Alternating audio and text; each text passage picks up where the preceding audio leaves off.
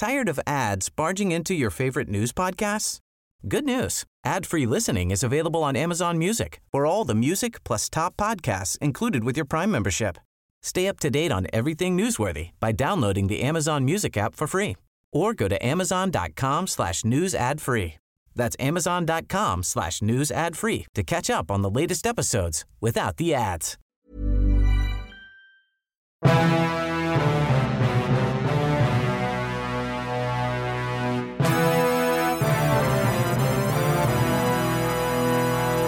Welcome to Democracy-ish. I'm Danielle Moody. And I'm Wajahat Ali.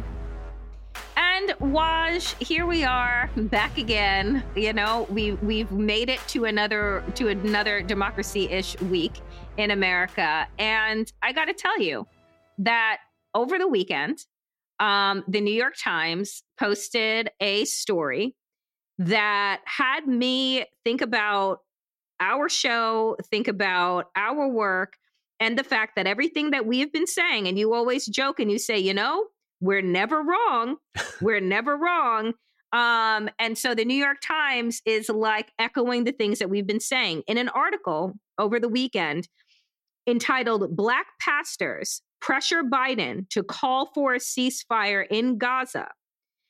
Several Black pastors that together lead about 15 million congregants around the country are saying that they are struggling with telling their parishioners to vote for Joe Biden, that they believe that, quote, he has lost his way, that this administration has lost their way. And they say that, quote, Black faith leaders are extremely disappointed in the Biden administration on this issue.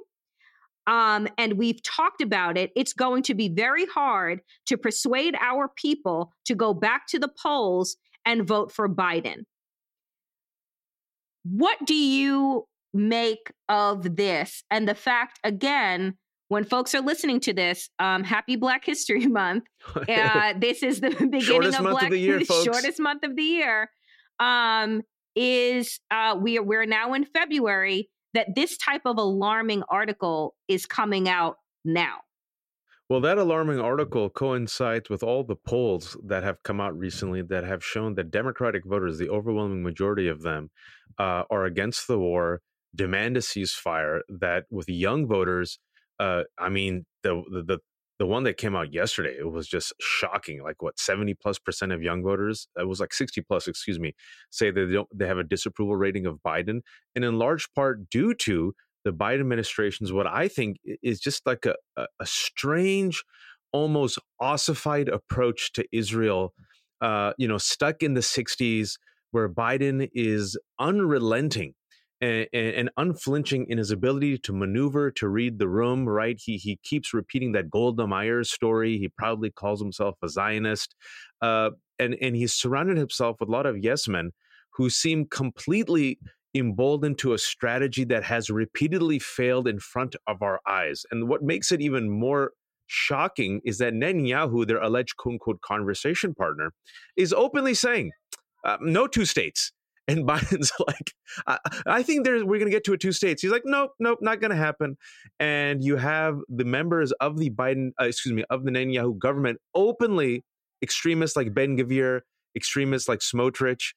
Ben Gavir is a national security minister, for those who don't know, who, by the way, was indicted for, his role in inciting terror, literally a terrorist who's a national security minister, openly saying we're going to take over Gaza, ethnic cleansing, war crimes, genocidal rhetoric. And just, if folks haven't read this interview, I think they should. It came out yesterday in the New Yorker. Isaac Chotner interviewed a Dr. Seema Jelani, who's actually here from Maryland, who spent time in Gaza. And some of these pages of this interview have gone viral because people did a screenshot, Danielle.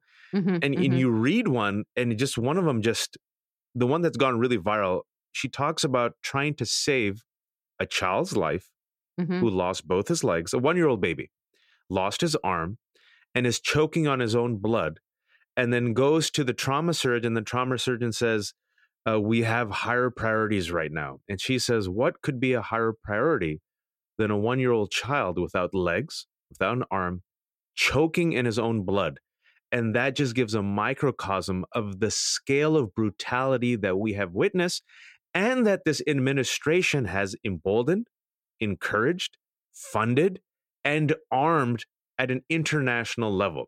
And when you and I talk about it, you know, people say, you're progressives, you're people of color. Oh, Wajahat's a Muslim, he's biased. And what we've been saying is no. The Democratic base looks at this and says, why, oh, why are we simultaneously funding Ukraine that is being invaded by Russia, but giving unconditional aid to a right-wing extremist government that wants you, Biden, to lose openly? Right. And this will affect you, and we've been on the record saying this, this will affect and impact Democrats in the upcoming election. The last thing I'll say is the Democratic administration wanted to do an outreach recently last week, Danielle, to Muslim and Arab voters in Michigan. What do they say? Don't bother coming. And it got canceled.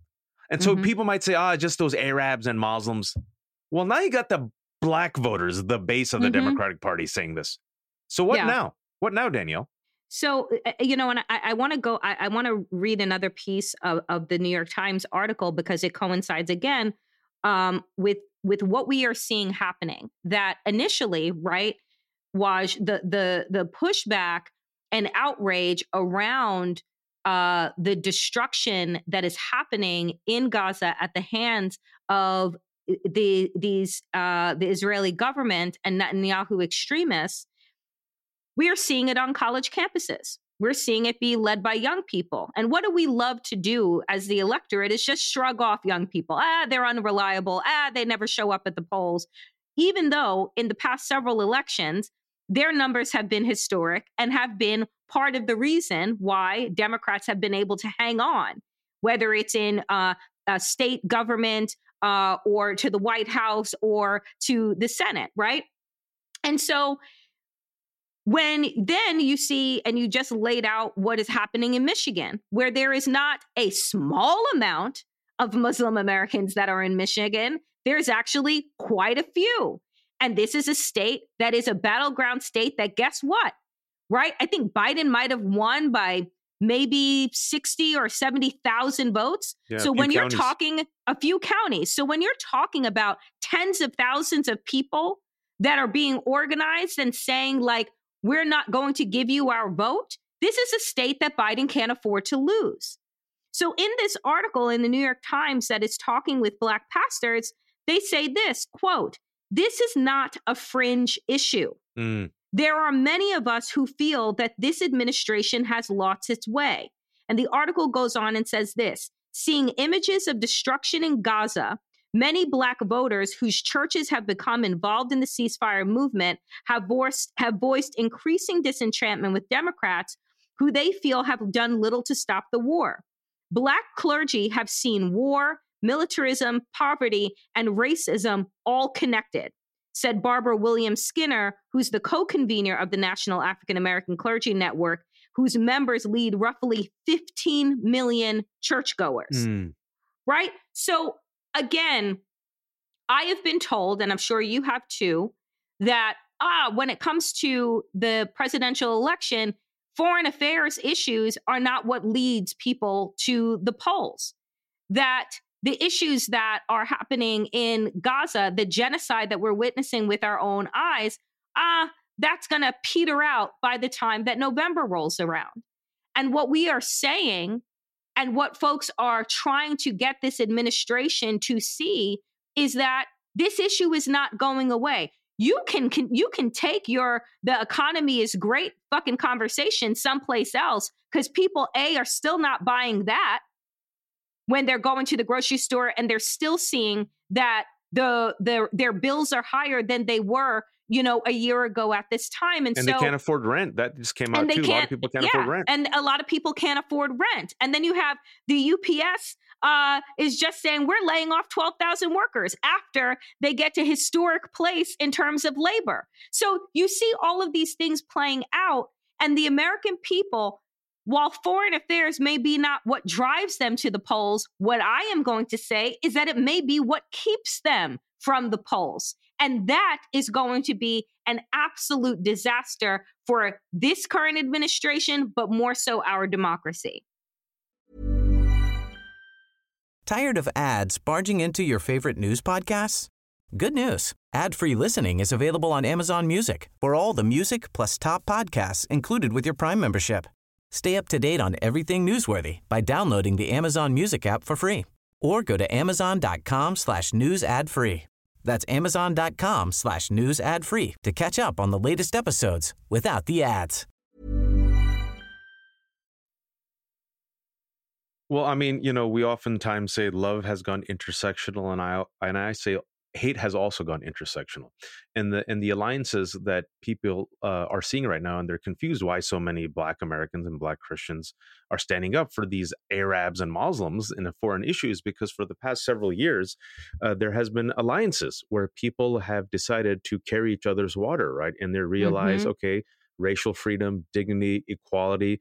This is what our ancestors did in the 60s, right? It wasn't just Black rights. On the backs of the Civil Rights Movement, we passed the Immigration Nationality Act of 1965, which allowed my dad from Pakistan to come to this country, which allowed Nikki Haley's brown father and family to come to this country, right?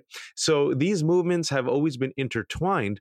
And also in this particular issue, what we have seen is that the Israel war in Gaza has been manipulated and hijacked by bad faith actors on the right who are also using it to attack, wait for it, wokeness, which then became CRT, which now has become DEI. I gave you Claudine Gay of Harvard, right? We saw Black people remember that Mark Lamont Hill got fired from CNN for that comment, even though he gave a very eloquent, I think it was in the Philadelphia Inquirer, where he really explained himself, right?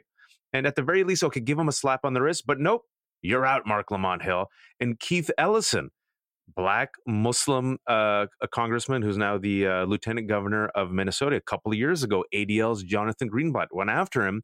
And this man, and I just want to tell folks, I remember I told Jonathan of the ADL, the big mistake that he made. I said, listen, you guys usually go after Arabs and Muslims, right? And Keith is Muslim. Keith is against BDS. Keith has gone to Israel. Keith is for a two-state solution. Keith has the backing of a lot of Jews who are Zionist and pro-Israel. And you're telling us that Keith, because he was telling some Muslims, hey, you got to lobby like AIPAC lobbies. AIPAC's playing the game. You got to play the game. And you saw that as an example of anti-Semitism. You're not just losing Muslims and Arabs. Black people are paying attention to this, and so are progressives. And then you saw what happened to Claudine Gay. Kept warning Jewish American allies, this will be a wedge issue. Black folks are paying attention to this. And then you saw Christopher Rufo, the architect behind the bullshit anti-CRT measure, which is literally, Danielle, a remake of the anti-Sharia playbook that they launched before the midterm elections in 2010. And voila, they just go right into it. And Biden, as this is happening, and as the Democrats know they need a multiracial coalition, guess what he's doing? They're caving to bad faith Republican talking points over the border.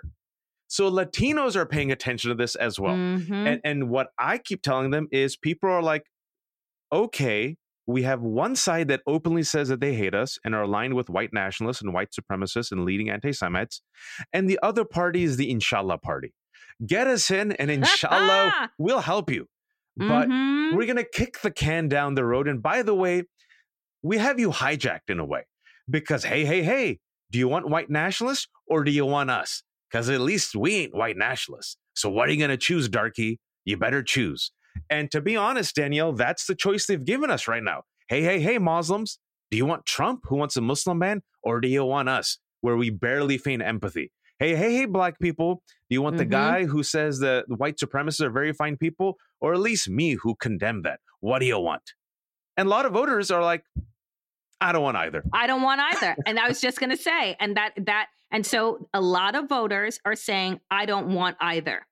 And so where does that leave us? That leaves us with the diehard, older, white, racist constituency of the MAGA supremacists who will make sure that they go to the polls because regardless, they're aligned on turning Trump into a martyr, turning him into a king.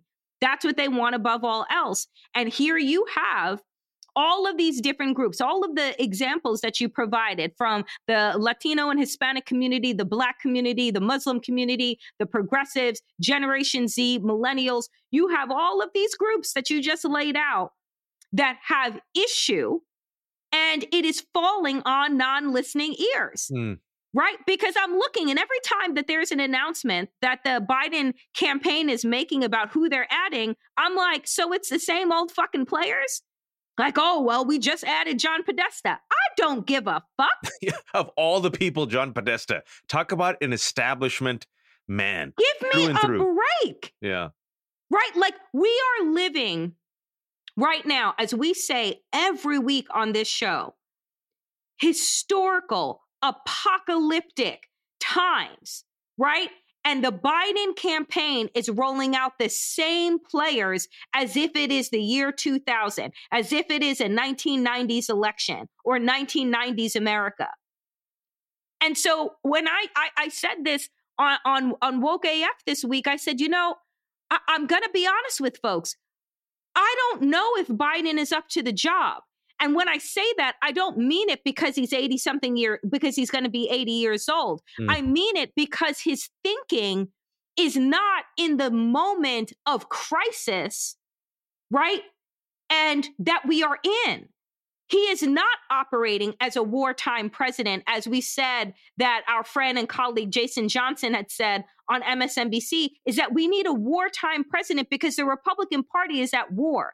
They have put billions of dollars into building the infrastructure of the new world order that they want.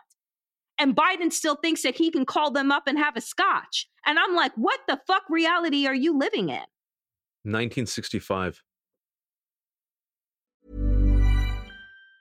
Tired of ads barging into your favorite news podcasts? Good news. Ad-free listening is available on Amazon Music for all the music plus top podcasts included with your Prime membership.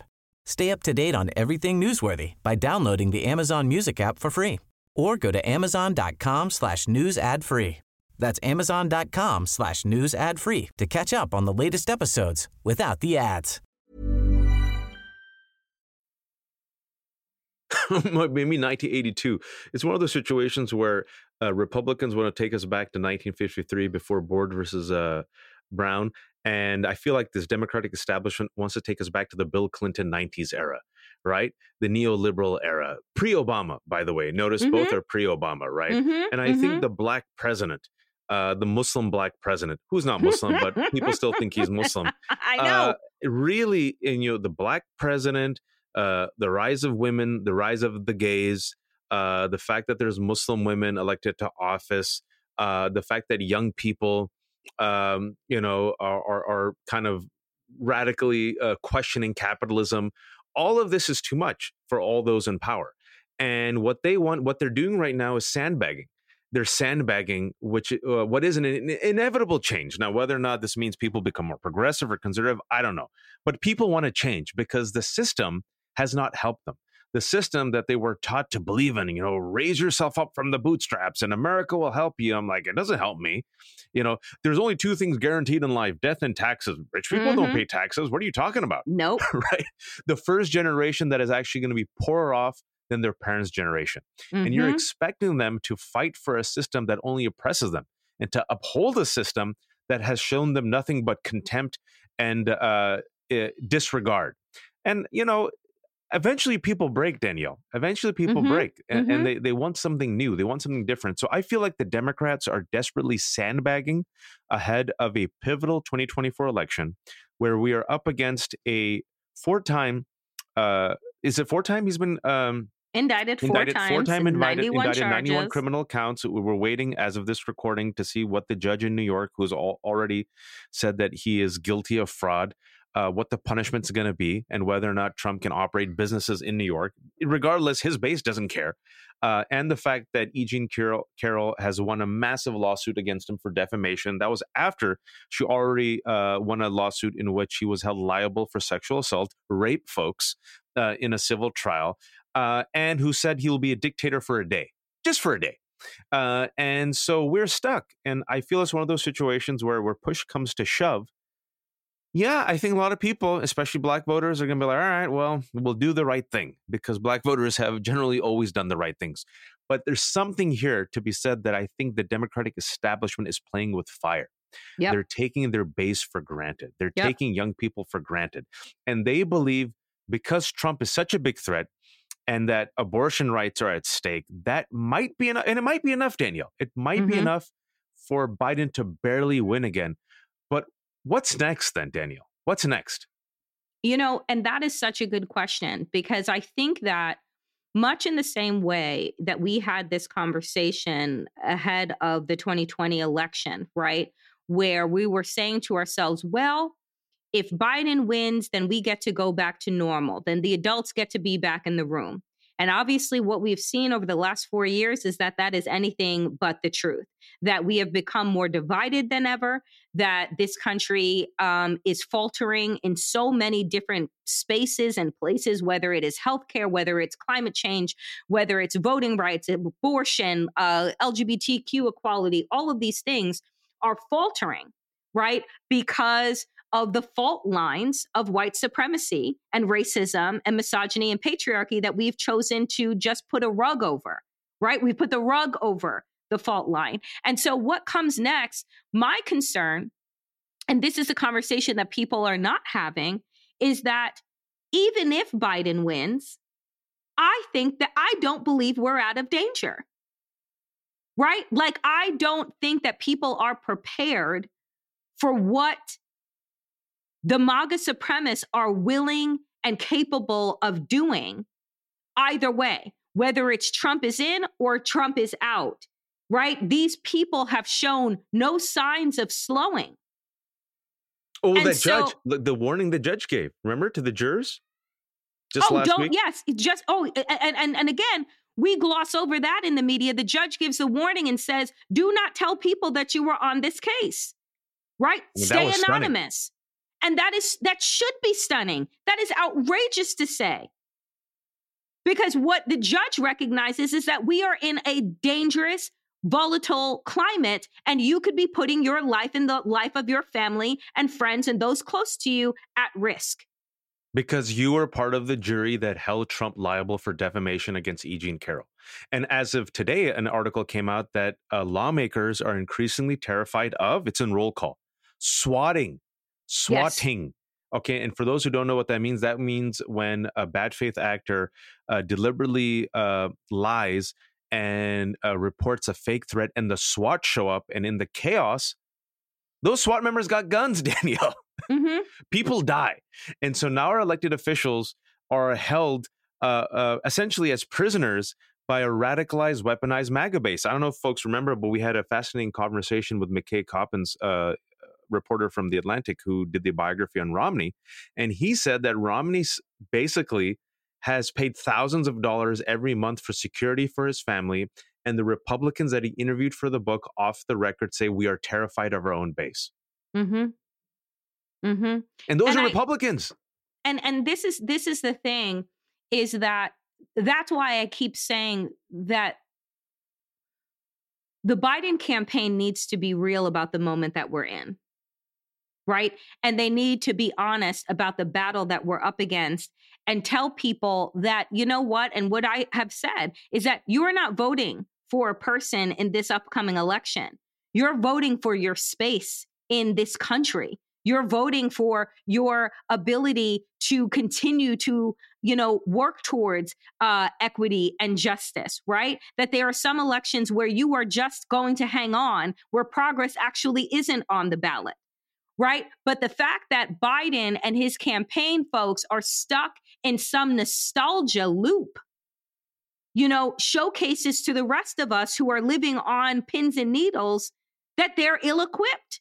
And when you keep bringing in the same old actors that worked on Clinton's campaign and Obama's campaign, they're from a bygone era. Hillary's failed 2016 campaign.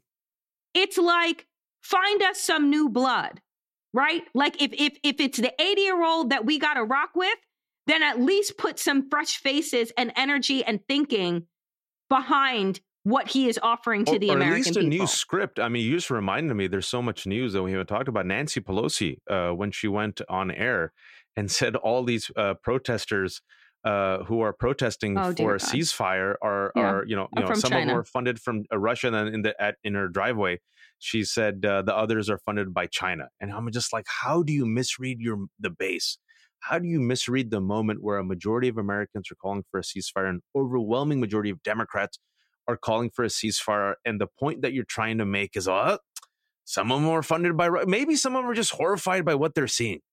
Maybe some of them want the same type of empathy that the administration has shown towards Ukrainians, towards Gazans. And I will say something. I don't know if you had these conversations within your communities, but increasingly, Danielle, in the past month or 2 months, a lot of Muslims and Arabs I've talked to, you know what they're saying? You know what? F Ukraine aid. Yep. You know, you're like, so when it's Ukraine, you guys, I don't give a shit. I don't care.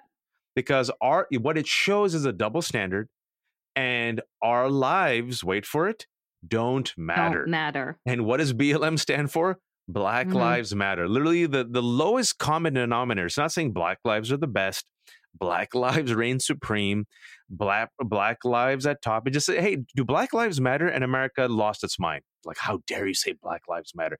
And so that, now again, it's not that people don't care about what's happening in Ukraine. It's the double standard, folks. That's what's pissing people off. They're like, if this administration won't even pretend to care about these brown lives being destroyed, what about my life? I'm brown. Will they fight for me? And the answer then increasingly becomes, your priorities take second place to bad faith right-wing politics and the concerns and economic anxiety of Chet, who is undecided, sitting in the Rust Belt with a MAGA cap, drinking real coffee in a real diner. But hey, vote for me, because you know what? Those other guys, they're white nationalists. Yeah. What I'll close and say this is that, I encourage folks to go ahead and read that article in the New York Times with the Black pastors, and, to really start having these conversations with your family and friends. And if you are a member of a faith community, a volunteer community, or what have you, because, it is February. And I can honestly say with fear that we're in trouble as a democracy, and that this campaign is in trouble if they don't start listening to all of the alarms going off in every single constituent's camp that is going off at the same time. And that if we don't collectively get together and recognize that, again, we're not fighting for Biden, we're fighting for ourselves, and our ability to take up space, right, in this country. And to try and shape it rather than be shaped by it, we won't be around to fight another day. Thank you for listening to Democracy-ish. I'm Danielle Moody. I'm Wajahat Ali. And we will be back next week, dear friends, if in fact we have a country left. Inshallah.